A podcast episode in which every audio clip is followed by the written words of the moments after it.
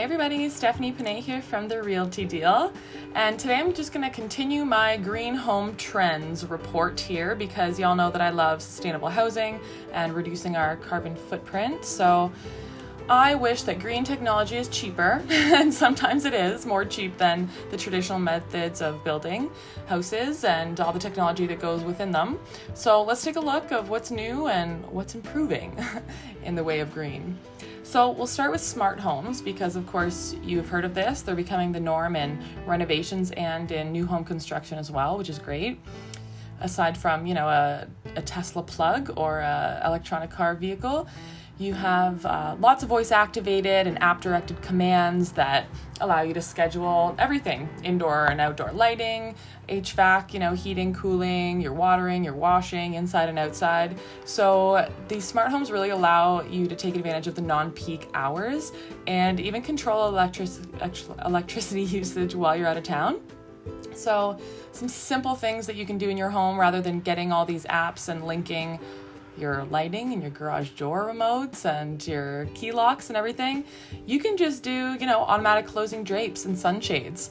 And that's going to be more profitable in the long run and it, it keeps your life more comfortable. So look out for smart home innovation, especially if you're buying a new house. See if they even, the builder makes geothermal heat, um, stuff like that. So the next we're going to talk about is uh, deconstructed design. So I don't know, you might have heard of deconstructivism, and that's asymmetrical architecture and design. Deconstruction, it's a concept that uses recycled raw materials. So this trend is moving more towards authentic, natural materials like exposed wood, metal, brick. You probably heard of this industrial style and seen it all over the place.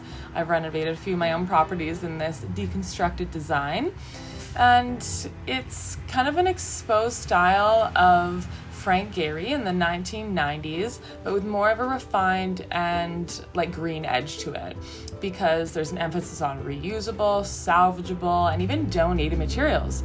So, by mixing in more green materials like quick growing bamboo, you can add newer materials to the mix. So, deconstructed design is just this cool concept with, with raw materials. So, you could probably easily integrate that into your home.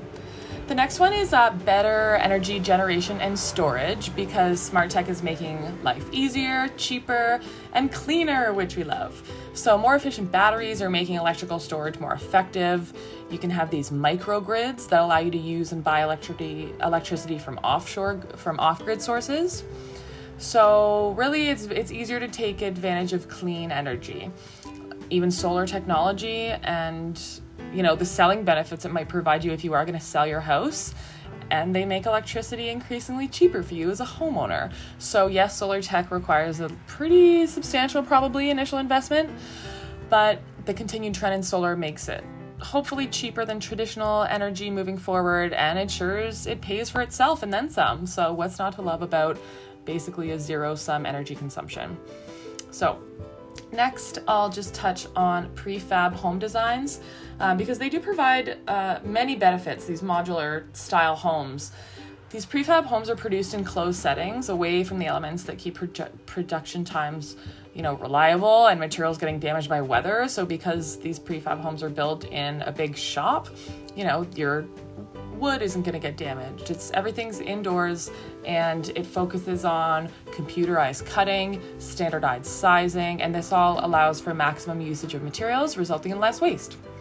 Since these designs are made to ship, there's special attention placed in durable construction. You don't want it breaking on the ride home. you don't want your home breaking on the ride home. Um, and there is an increased focus on shipping con- uh, shipping cargo containers in design. There's less container waste in the environment, along with this added durability that these containers provide. So prefab homes, um, they're on the rise. Even they're cheaper, so I think a lot of people like these modular style homes. Um, but speaking of kind of smaller homes, the last thing I'll talk about is teeny homes. I love teeny homes, and they're coming to Hamilton, which is super exciting. So these teeny home additions have lots of benefits like fewer materials, less energy, less waste, which means less money um, than traditional homes. So it makes it easier for you to create a zero environmental impact, which is so ideal for everything. Um, for the environment, for your finances. So these tiny homes, they function in ways uh, beyond daily living, working great, such as vacation cabins, guest quarters, pool houses, home offices.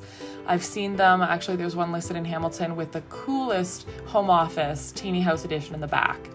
So one of the attractions in these uh, teeny homes is their ability to, to avoid permanent footings.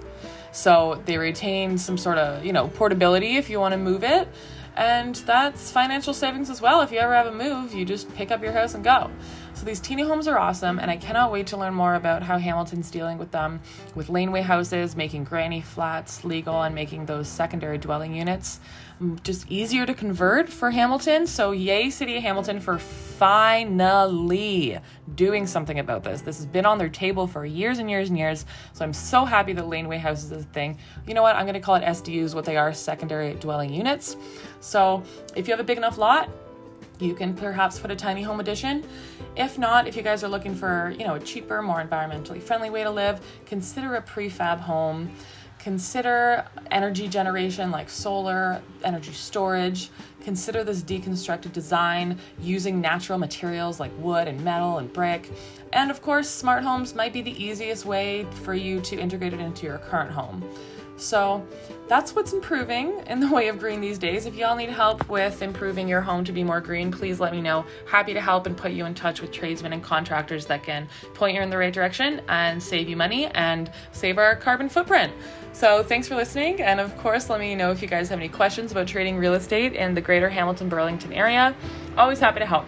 Talk to you guys later. Thanks for listening.